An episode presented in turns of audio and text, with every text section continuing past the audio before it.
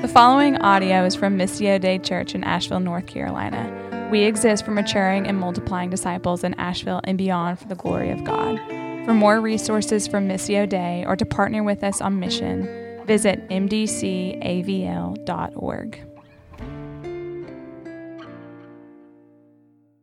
Morning, church. How are we? It's great to see you. Uh, happy 4th of July. Happy Independence Day to all my church family. I guess all Americans. Uh, glad to be together and to be able to join together freely, right? To worship the Lord uh, without uh, uh, fear of, of someone shutting down our gathering because it's against the law, as so many of our brothers and sisters around the world are. So we're grateful. Uh, if you're new, and I know some of you are, um, my name's Brian. I'm the lead pastor here, and I'm really grateful that you would take time out of your day uh, to be with us. Uh, if you want to make yourself known, the easiest way to do that is a Connect card that's on the back uh, seat back in front of you.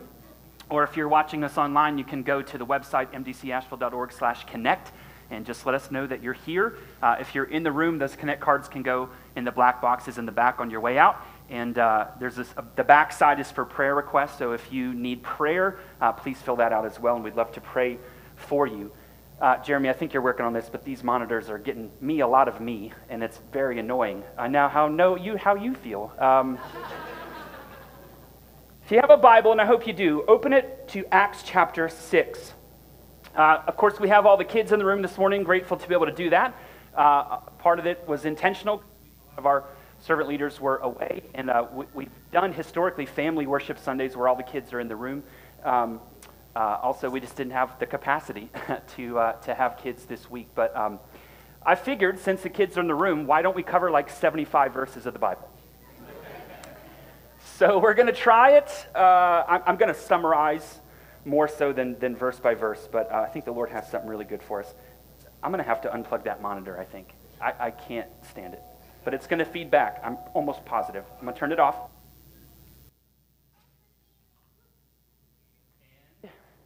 Is that good? Ah, oh, that's so much better. Okay.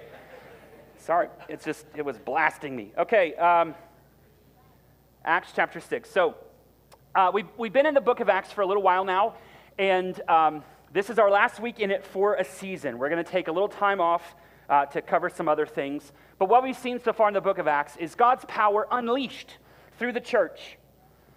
Now, Jesus, if you've been with us, Jesus in Acts chapter 1 said to his disciples, You will be my witnesses to Jerusalem, to Judea, to Samaria, and to the ends of the earth. So far in the book of Acts, we have seen this take place. That the highlighted ministries that we've looked at have primarily been accomplished through the apostles. Apostles were those who were handpicked by Jesus, trained by Jesus, sent by Jesus. Like they spent their three years uh, uh, uh, kind of in ministry school with Jesus, and then he commissioned them out to be uh, the leaders of this early church.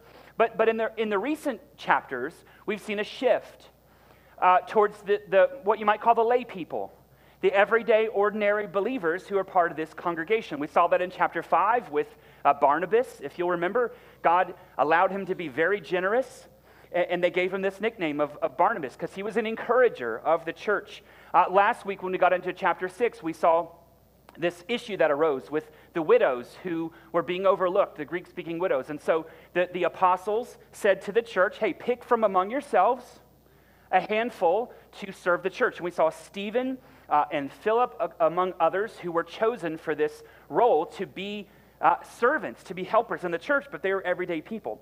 Today, we're going to see God work powerfully through Stephen in particular. The gospel is going to advance through the ministry of Stephen, though it's going to cost him dearly. Which, which raised a question for me. And this is kind of what I want you to be thinking about as we get into the text. How might God want to empower you to advance his gospel in your lifetime?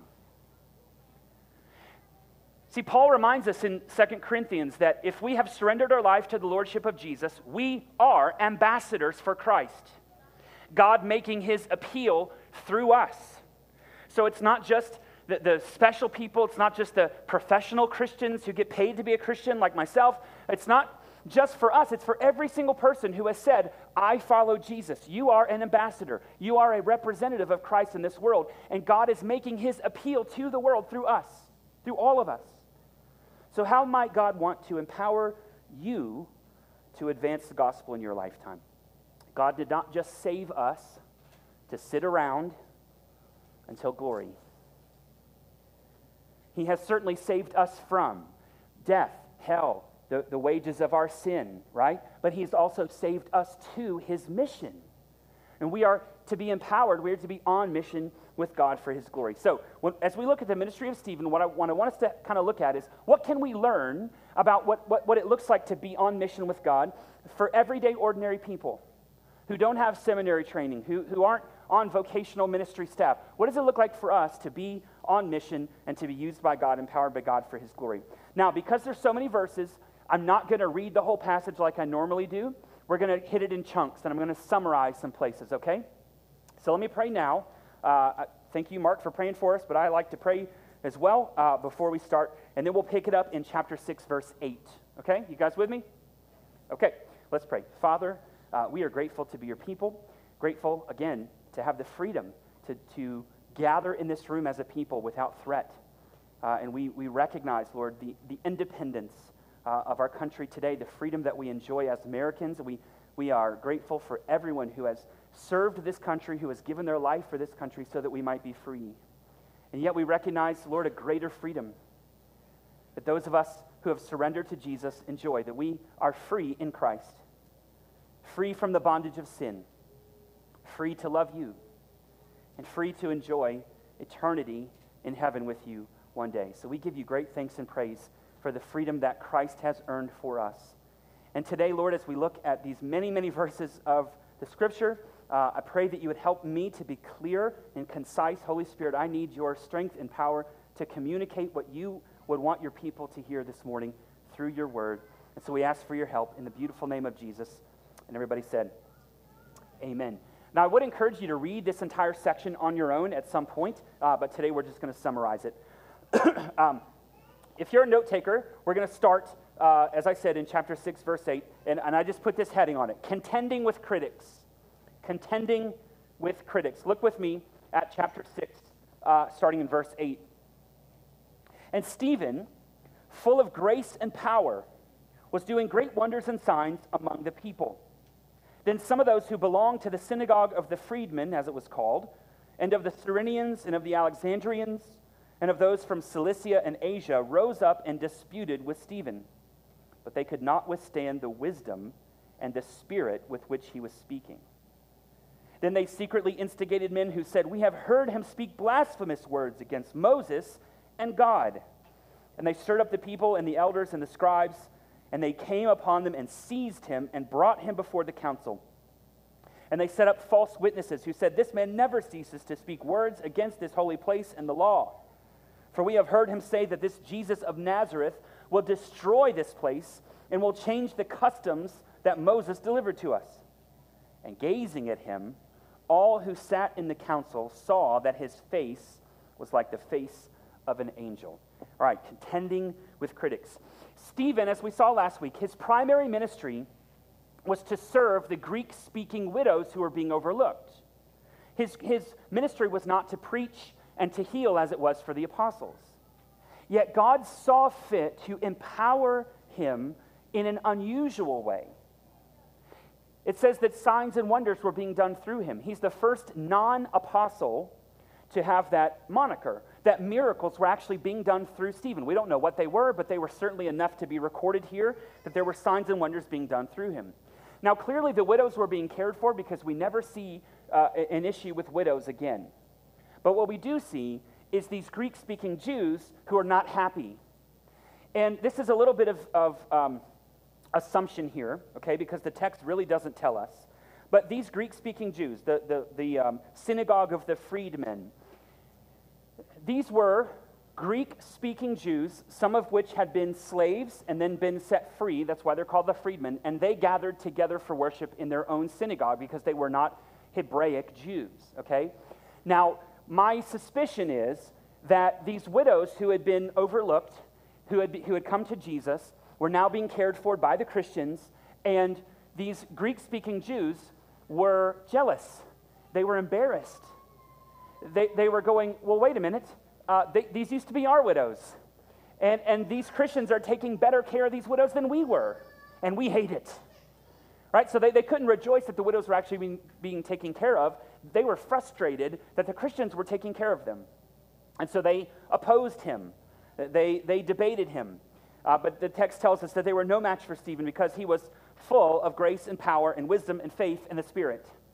So we've seen this in chapter 6. Stephen is full of the Holy Spirit, he's full of wisdom, he's full of faith. He's, now he's full of grace and he's full of power, and God is working mightily through him. And, it, it caused me to ask the question what's filling our lives? I told you a few weeks ago whatever fills you controls you. Whatever fills you controls you. What is filling our lives? Are we full of the Spirit? Are we full of grace? Are, are we full of wisdom? Are we full of faith? Or are we full of jealousy uh, and, and um, comparison and insecurity uh, uh, uh, and anger? What is filling our lives? The same Spirit, this Holy Spirit who raised Jesus from the dead and empowers every single believer, he desires to fill and empower you just like he did Stephen. Are we asking him? Are we asking the Holy Spirit to fill us, to empower us, to, to give us these gifts of grace and faith and, and wisdom? Now, as far as we know, Stephen was not being obnoxious in Jesus' name, right? He, he, wasn't, he didn't have a bullhorn. Uh, he didn't have a picket sign, right, that said turn or burn. Like he, he didn't have, and you've seen those people, right? Uh, and listen, I'm all for all kinds of different methods of evangelism. Can we agree those probably aren't very effective? So he wasn't being obnoxious in the name of Jesus, but these opponents were so angry that they were actually willing to break commandments in order to put a stop to him. They conspire together, they gather false witnesses. Did you see that? That's actually one of the Ten Commandments do not bear false witness.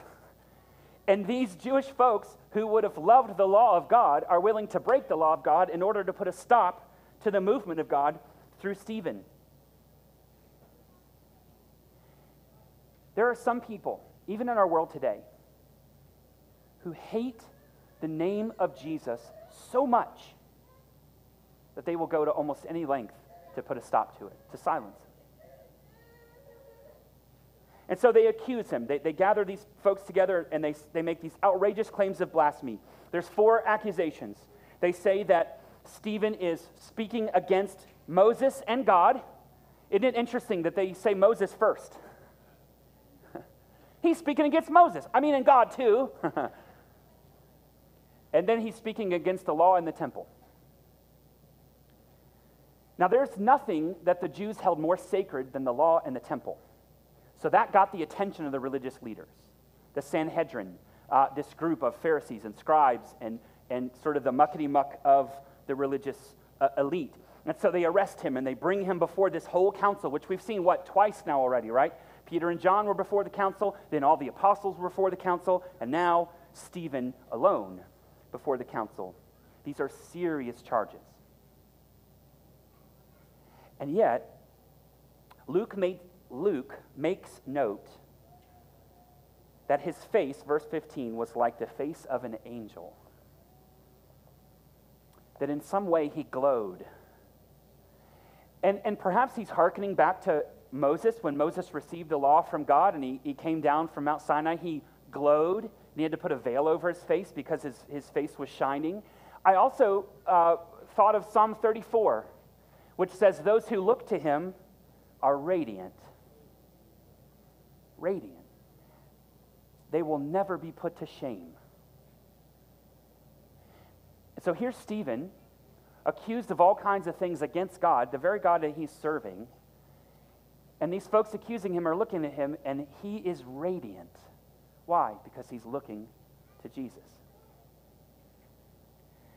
Now listen, if you if you love Jesus, if you serve Jesus, if you stand for Jesus, if you speak for Jesus, you will contend with critics. It probably is never going to be as severe as what Stephen endured against this council. But if you love Jesus and speak for Jesus and stand for Jesus and serve Jesus, you will face critics. There will be people who make fun of you. There will be people who, who just who, who t- try to tear you down because they hate the name of Jesus. And it's interesting that there's, there's no other name that people get so flustered about. But the name of Jesus, they do. And they hate his name. And they don't want his fame to spread. And they, they don't want the gospel to go forward. And they will do almost anything to stop it. But remember, when and if you face critics, don't fear. Stephen is experiencing what Jesus promises us in Luke chapter 21 that when they persecute you and when they bring charges against you, Jesus says in Luke 21, don't worry about what you're going to say. Trust the Spirit, and the Spirit will give you words. That's exactly what's happening. So, point one, contending with critics. Now, point two is connecting the dots. Now, there's a lot of verses here. So, I'm going to set it up and then we'll look at a couple chunks, okay? because Stephen has a very long message. Uh, it's actually the longest sermon in the entire book of Acts, and he's not even a preacher, which is probably why it's the longest. Uh, and it's his first sermon, probably, and it's definitely his last sermon. But I want you to see how, how Stephen's able to connect the dots here. So he's, he's drugged before the Sanhedrin, and how does he respond? Look, look with me at verse uh, 1 of chapter 7. And the high priest said, Are these things so? Are these accusations against you true? Stephen said, he opened his mouth to say, Brothers and fathers, hear me. The God of glory appeared to our father Abraham when he was in Mesopotamia, before he lived in Haran, and said to him, Go out from your land and from your kindred, and go into the land that I will show you. Then he went out from the land of the Chaldeans and lived in Haran. Haran.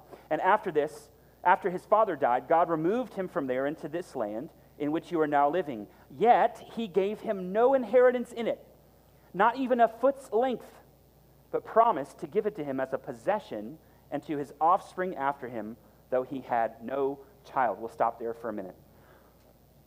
So he's drugged before the Sanhedrin. How do you face these charges? Stephen opens his mouth to speak. He starts to tell them the gospel. Now, this is not a sermon that he studied and prepared. Okay? This is, this is ad lib. This is off the cuff. Uh, this is, he's backed into a corner and he starts speaking the truth of God's word, which is a good note to us, right? First Peter. Uh, Peter, who has done the same thing, right? He was faced against the Sanhedrin. Peter says in 1 Peter 3 that we should always be ready to give an account for the hope that is within us. And again, he's not just saying that to leaders. He's not just saying that to, you know, Delta Force apostles. He's saying it to every Christian. Always be ready. Stephen knows his Bible. And we must be a people who know our Bibles enough to be able to connect the dots, as we're going to see Stephen connect the dots. Now, listen, if you don't know the Bible very well, don't be ashamed. Just start reading it. Pick it up and start reading it and read it some more and read it some more. If you're not big on reading, listen to it. There's a whole group of people in this church who've been on a plan of listening to the audio Bible. I think it's in 90 days. Just listening to it. Instead of music, instead of podcasts, whatever, just filling your heart and mind with the Word of God through someone who doesn't put you to sleep by their reading of it. Because that's the problem with those audio Bibles sometimes is they're like, and then this is what, and you're like, good Lord. There's some good apps out there that can help you with that. But, but here's what you'll find as you start to read the Bible more and more and more, as you start to listen to the Bible more and more and more, as you start to soak in the scripture more and more and more, you will start to see it connect. So many people think that the Bible is just this random collection of all kinds of crazy stories from all these different times and places, and it is, but there's, there are threads that are woven all the way through these stories, all the way through these books of the Bible. They're all going somewhere. And the more that you start to read and understand, the more that you start to listen and process and soak in the scripture, you will start to see these threads that run all the way through the whole of scripture. And so, what Stephen is going to do is he's going to lead a Bible study for experts in the Bible who are also experts in missing the point. Jesus said as much of these people, right? That you search the scriptures, this is John 5, you search the scriptures hoping that you might find life in them, but you miss me, whom the scriptures are all about. And so here's what he does he starts at the beginning with Abraham. He says, Hey, remember Abraham? Now, here's something you need to know um, before we get into this. When I say they're experts in missing the point, not only did they miss the point about Jesus, but they missed the point about their mission. Because when God called a people to himself, they were supposed to be a light to the nations. You remember the promise to Abraham you will be a blessing to every generation, to every nation. Through you, all the nations of the earth will be blessed. They were to be God's chosen people who were a light to the nations. But what started to happen over the years is that they became very proud of their land, the land that God had provided for them, very proud of their law, very proud of the temple. And they started to look down on everyone else who wasn't like them. Instead of seeing themselves as a light to the nations, uh, they, they, rejected the nations. In fact, uh, this is a common prayer of the day. Uh, Jewish men would wake up in the morning and say this Thank you, God, that I am not a slave, a woman, or a Gentile. They missed the point. So, Stephen starts at the beginning. Remember Abraham? He goes, Where was he from again? Was he from Israel? No, there was no Israel. Where was Abraham from? Mesopotamia. Where's that? Iraq. That's modern day Iraq. Abraham was a pagan man in a pagan land. But God spoke to him, God called him, God promised him, God sent him. Now, uh, there's a, a, pastor named Sinclair Ferguson. He used to pastor First Pres Columbia in South Carolina for a long time, Scottish guy. He wrote a little book called Preaching Christ from the Old Testament. And he's, an, he's a master of connecting the dots. Here's what he says about Abraham's story Abraham points us to Jesus because he answered God's call to leave what was familiar and go out into the void where he would create a new people of God. You see that? So Stephen is saying, hey, remember Abraham? It's really about Jesus. Then he skips some, some time. Abraham has a son named Isaac, a miracle. Uh, Isaac has a son named Jacob. Jacob gives birth, or his wives give birth to 12 sons who are the leaders of the 12 tri- tribes of Israel. Okay? Some of you are just now going, what? That's how it goes? Yes, that's the lineage. So then Joseph is one of those 12 sons. I'll look with me at verse 9. Are you guys following me? I know I'm all over the place. Okay, verse 9 of chapter 7. And the patriarchs, that's the, 12, the, the other 11 sons, jealous of Joseph, you know, because he had that multicolored dream coat and he had visions from God. They sold him into Egypt, but God was with him. And God rescued him out of all his afflictions and gave him favor and wisdom before Pharaoh, king of Egypt, who made him ruler over Egypt and over his whole household. And now there came a famine throughout all Egypt and Canaan, and great affliction, and our fathers could find no food. But when Jacob heard that there was grain in Egypt, he sent out our fathers on their first visit. And on the second visit, Joseph made himself known to his brothers, and Joseph's family became known to Pharaoh. And Joseph sent and summoned Jacob, his father, and all his kindred, 75 persons in all. We'll stop there. So now he's telling the story of Joseph. Joseph, he did. He had this coat that his father had given him. He had these dreams, these visions that he was going to be somebody one day, and his brothers hated him for it. So they rejected him. They threw him in a pit. They told his father he'd been killed, and, and somebody came along and, and pulled him out of the pit, and they sold him into slavery. Uh, and, and, then he was uh, in Egypt as a slave. He, he kind of worked his way up in favor, became part of Herod's, uh, sorry, Pharaoh's household. There's this whole Potiphar thing, which you might have heard about. Uh, Joseph runs from sin. He gets punished for it. He's in jail. And then again, he has dreams and visions. He helps explain, excuse me. Pharaoh has visions. Joseph helps explain the visions. and he finds favor again, and he becomes in charge of this whole household. Well, as the text tells us later on, uh, Joseph's brothers, because of the famine, they come to Egypt to find grain, and sure enough, here's their brother that they sold into slavery, who's now their savior.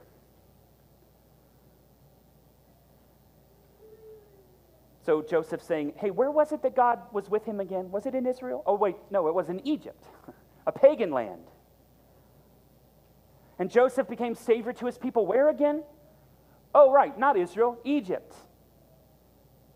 And all 70 plus, that's the entire nation of Israel at this time, all of them came to Egypt.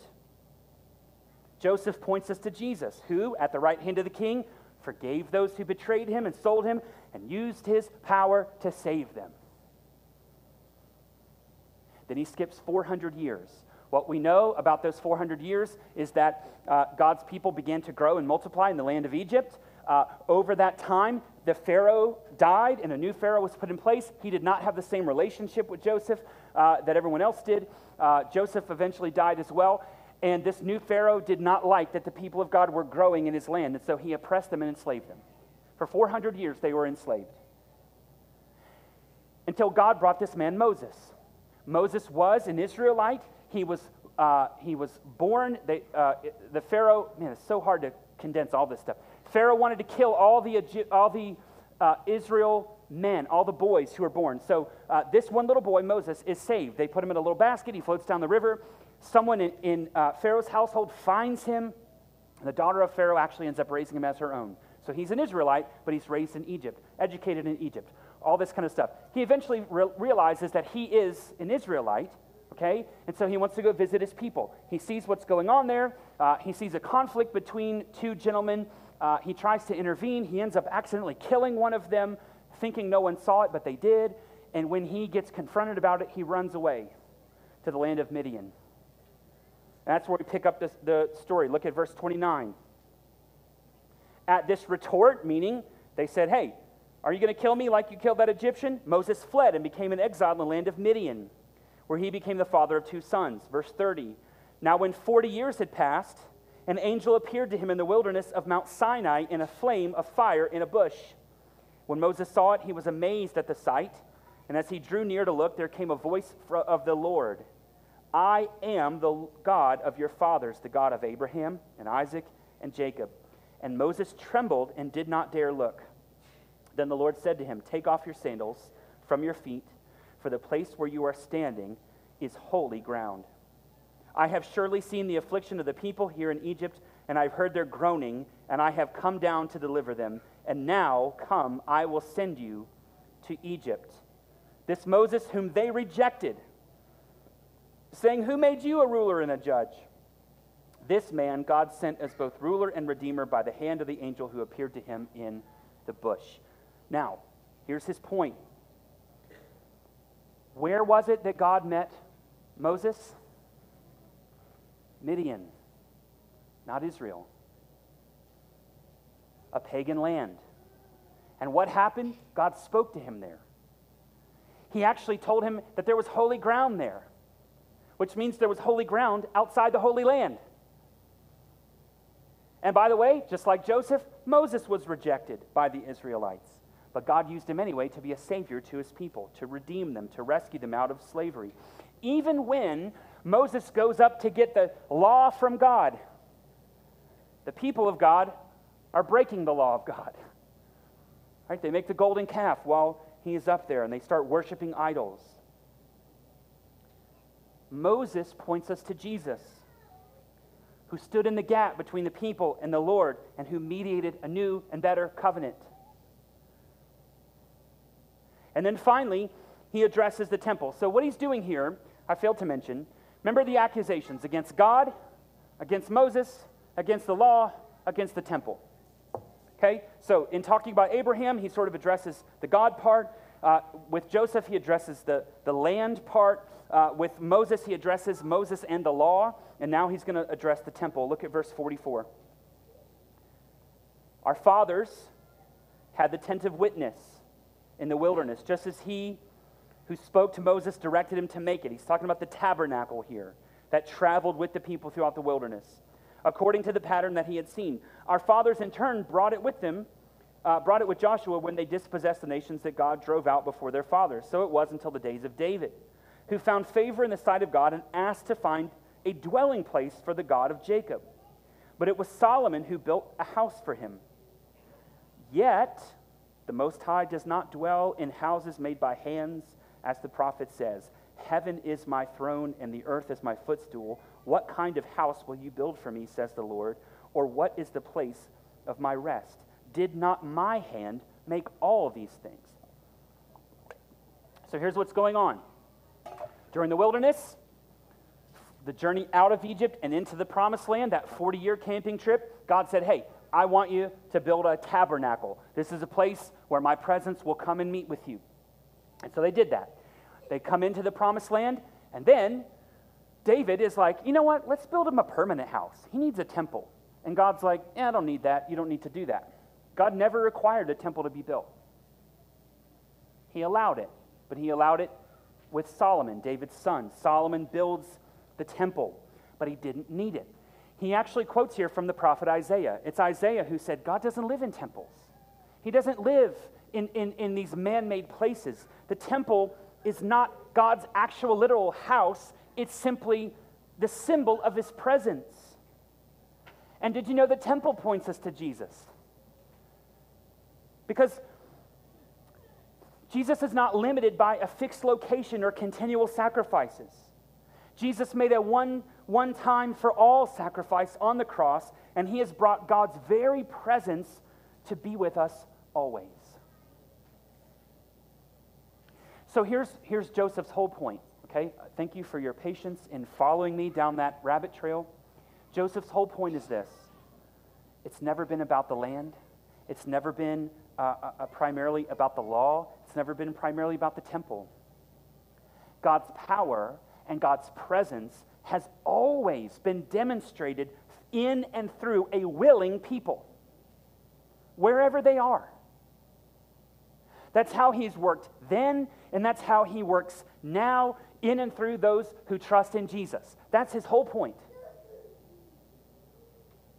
So He's connecting all these dots throughout the history of God's people to show them ultimately this is all about Jesus. Now, you guys hanging in? All right, one last piece here.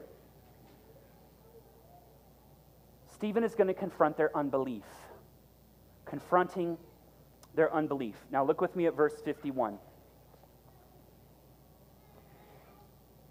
He's going to round this thing out, give them some good inspiration. You stiff necked people, uncircumcised in heart and ears you always resist the Holy Spirit. As your fathers did, so do you. Which of the prophets did your fathers not persecute? And they killed those who announced beforehand the coming of the righteous one, whom you have now betrayed and murdered. You who received the law as delivered by angels and did not keep it. Now, when they heard these things, they were enraged, and they ground their teeth at him. But he, full of the Holy Spirit, gazed into heaven and saw the glory of God and Jesus standing at the right hand of God. And he said, Behold, I see the heavens opened and the Son of Man standing at the right hand of God. But they cried out with a loud voice and stopped their ears and rushed together at him. And they cast him out of the city and stoned him. And the witnesses laid down their garments at the feet of a young man named Saul. When they were stoning Stephen, he called out, Lord Jesus, receive my spirit. Falling to his knees, he cried out with a loud voice, Lord, do not hold this sin against them. And when he had said this, he fell asleep. And Saul approved of his execution. And there arose on that day a great persecution against the church in Jerusalem, and they were all scattered throughout the regions of Judea and Samaria except the apostles. So Stephen is full of the Holy Spirit. He's full of wisdom. He's full of power and grace. And he confronts their unbelief. He calls them stiff necked, which is actually a term that Moses used for the people of God as well, meaning they're stubborn, they're resistant.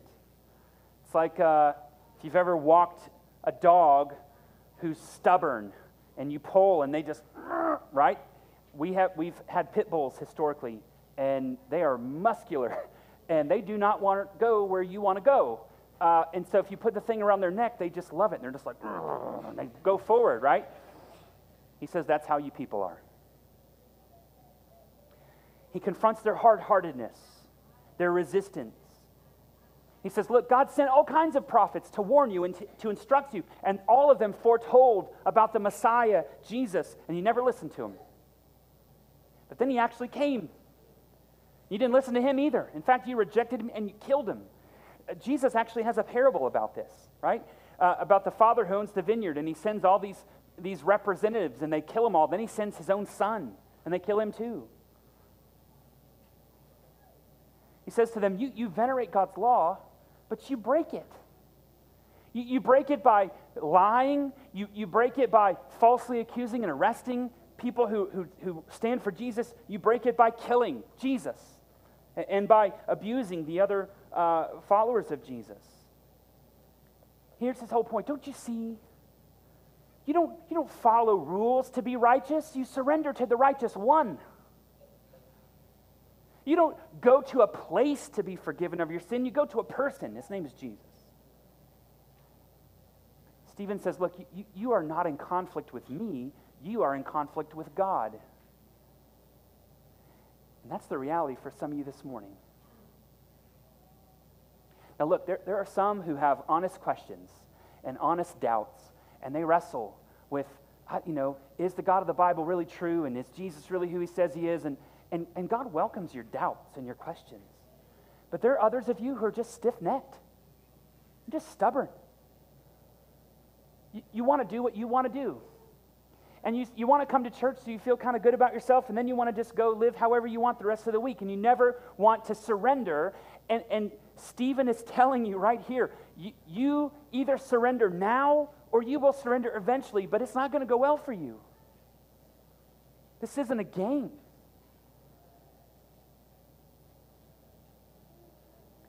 So at this, what did the religious leaders do? They repented and trusted in Jesus, didn't they?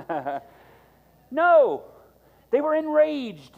In fact, the literal translation here is they were cut to the heart, which is interesting because that's the same kind of language that's used in Acts chapter 2 when Peter first preaches that message. And it says, at hearing this, they were cut to the heart, except there's a different word used for the word cut in Acts chapter 2, they were pierced in the heart. They were grieved over their own sin and they trusted in Jesus. Here, the word is a violent cutting, like sawing in two. In other words, they, they, they, were, they were ripped open and they didn't like it. And, and there was a violent reaction to what they were hearing here.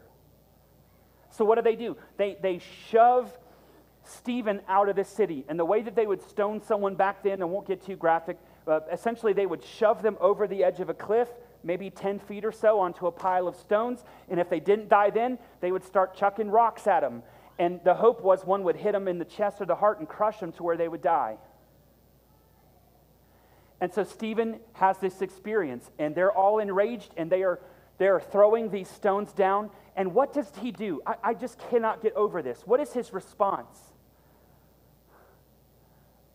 Lord, don't hold it against them. Just like Jesus, isn't it? Father, forgive them, for they know not what they do. And towards the end, he says, Receive my spirit. And he, and he catches this vision. And did you see what it said here? He says, I see Jesus standing at the right hand of God. Now, we know this from other places in the Bible. When Jesus died on the cross for our sins in our place, and he cried out, to Tetelestai, it is finished the work was done.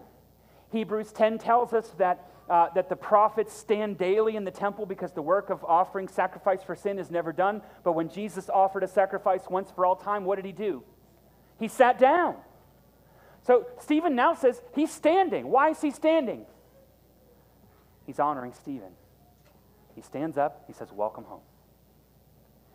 And Stephen closes his eyes in death and he opens them and he sees Jesus face to face.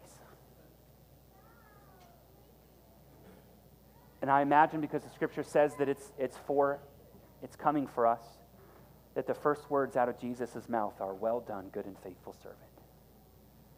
Don't we long to close our eyes in death and open them in the face of our Savior and to have Him say to us, Well done, good and faithful servant?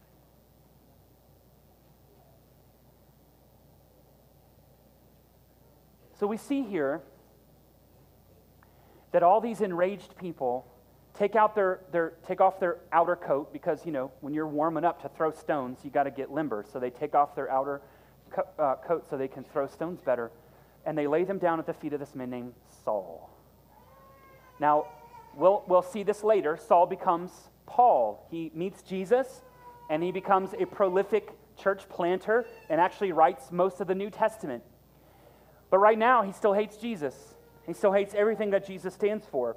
And so he begins to really ratchet up pressure on the church, and people flee Jerusalem.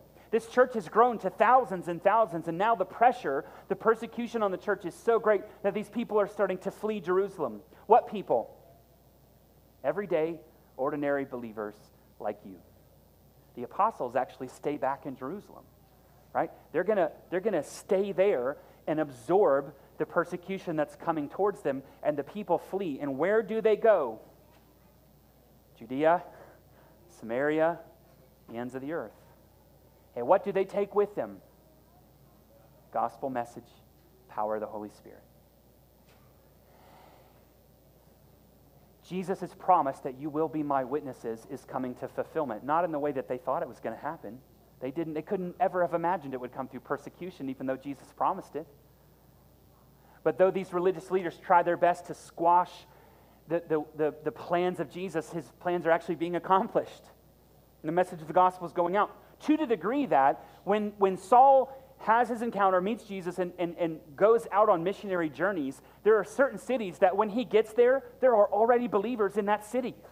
Because the everyday, ordinary Christians took the gospel with them in the power of the Spirit, and they started telling people about Jesus. And when he got there, the work was already started. So, in the coming chapters, uh, in, in a month or so, we will see the spread into Jerusalem, or through Jerusalem. That's what we've seen so far, into Judea and Samaria, and then to the ends of the earth. And I want you to, I want you to just dwell on this for a minute. The entire reason that we are sitting here today talking about Jesus, loving Jesus, hearing about Jesus, is because spirit empowered disciples of Jesus took the gospel with them in the power of that Spirit. They were faithful ambassadors of the kingdom. And the gospel has reached the ends of the earth. We are the ends of the earth. They, they could never have imagined that we even would exist, right? When, when, when they heard Jesus say the ends of the earth, they were thinking like what they knew then, which was not here.